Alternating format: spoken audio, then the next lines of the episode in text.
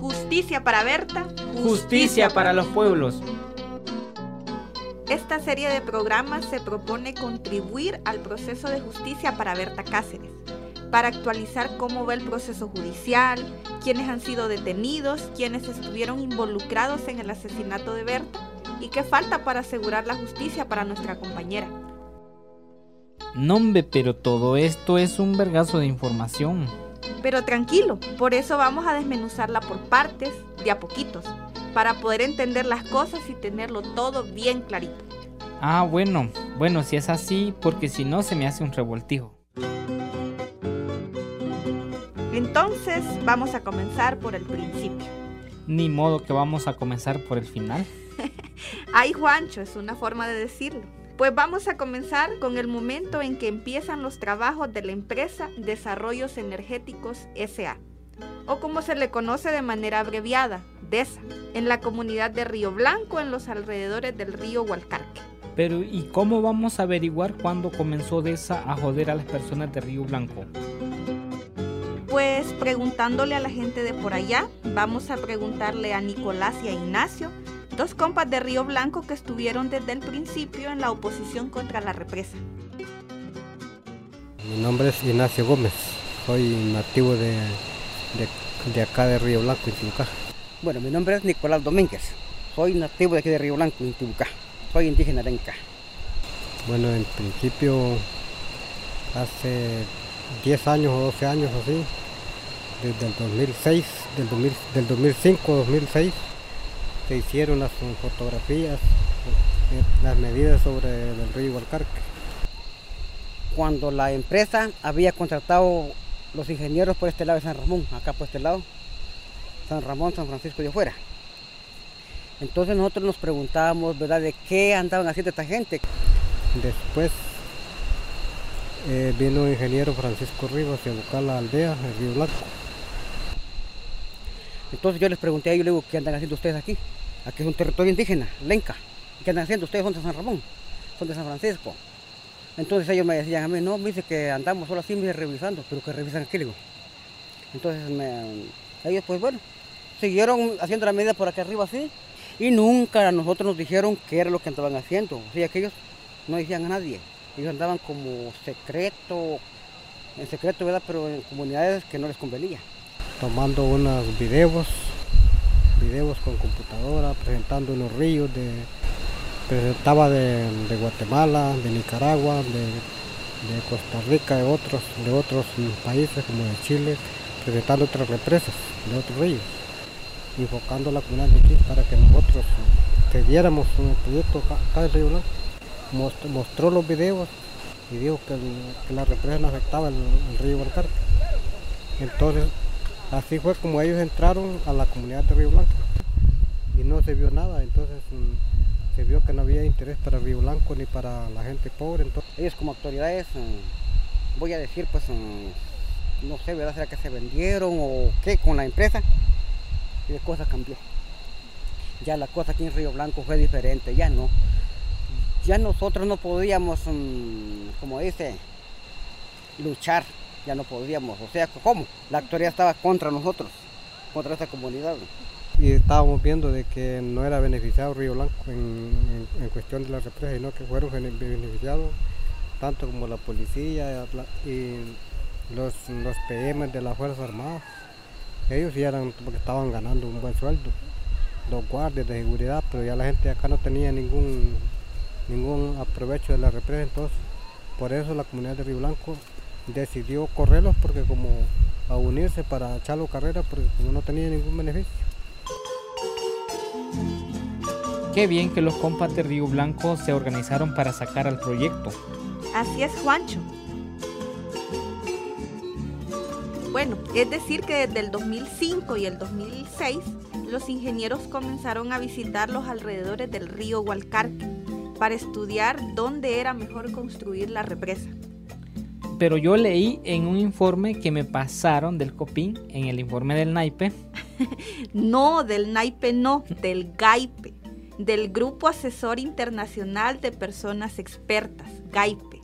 Bueno, en ese tal informe del GAIPE yo leí que la empresa nacional de energía eléctrica por ahí de noviembre del 2009, fíjese, unos pocos meses después del golpe de Estado comenzaron como a poner a concursar empresas para ver cuál empresa les vende la mejor electricidad.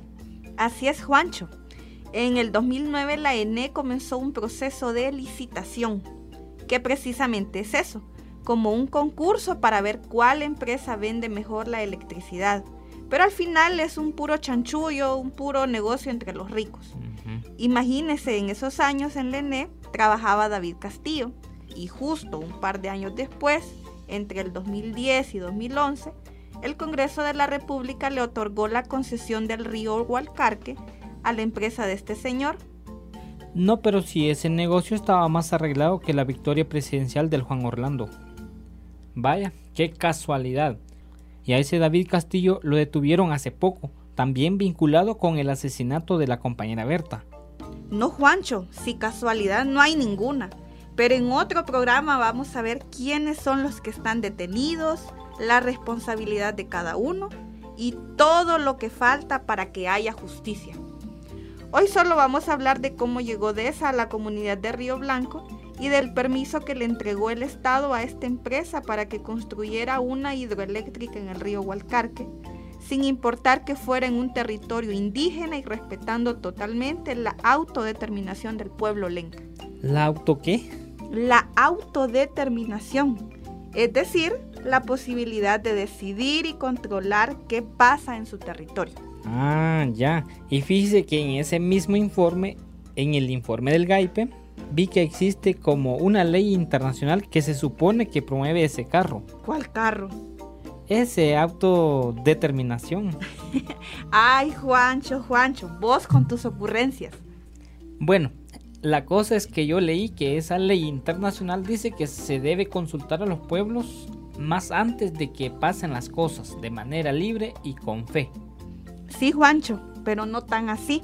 Esa ley se llama Convenio 169 de la OIT y dice que los gobiernos deben consultar a los pueblos indígenas cuando haya leyes o proyectos que afecten sus territorios. Esta consulta debe ser de manera previa, libre, informada y de buena fe. Ah, ya. Mercedes, entonces esa empresa de esa violó esa ley. Pues sí, esa empresa y el gobierno mismo no cumplieron con esa ley. El gobierno por haber otorgado la concesión del río Hualcarque sin haberle consultado a la comunidad lenca de Río Blanco. Y DESA por haber comenzado los trabajos también sin consultarles. ¿Y qué pasó entonces con el ex alcalde de Intibucá que dio permiso para la construcción de la represa sin haber hecho una consulta al pueblo? Hace poco vi que lo declararon inocente. Vos sabés que los jueces de Honduras no juzgan a favor del pueblo.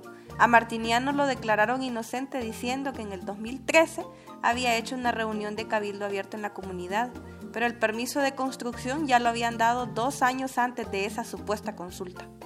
Sí, los compas de Río Blanco cuentan que las autoridades actuaron desde el comienzo a favor de la represa.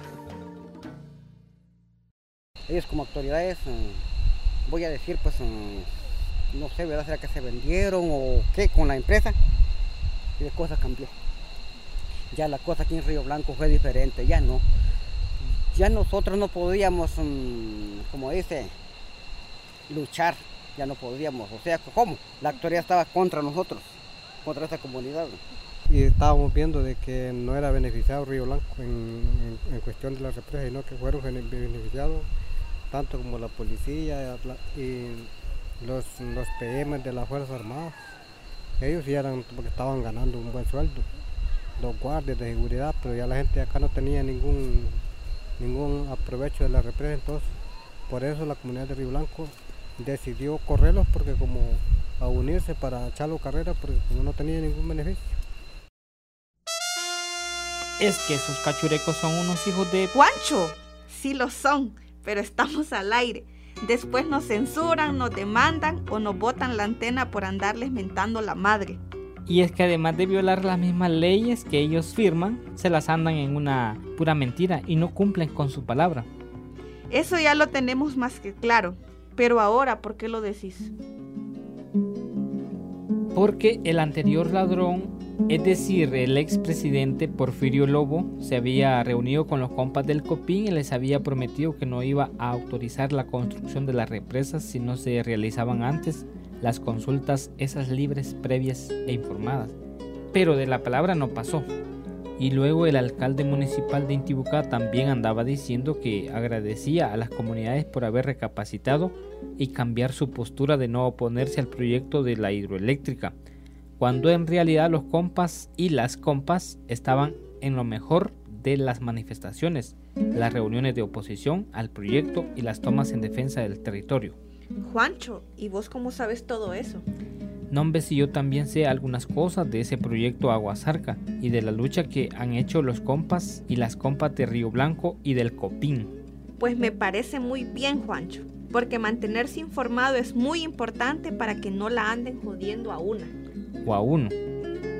Mercedes. ¿Qué fue, Juancho? A ver si entendí bien.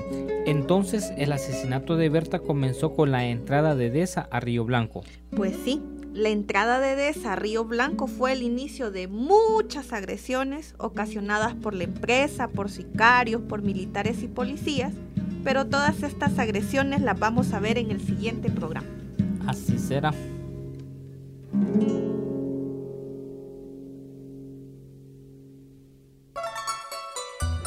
Esto fue una producción del Consejo Cívico de Organizaciones Populares Indígenas de Honduras, COPIN. Acompáñenos en el siguiente episodio Justicia, para Berta, Justicia, para, los pueblos.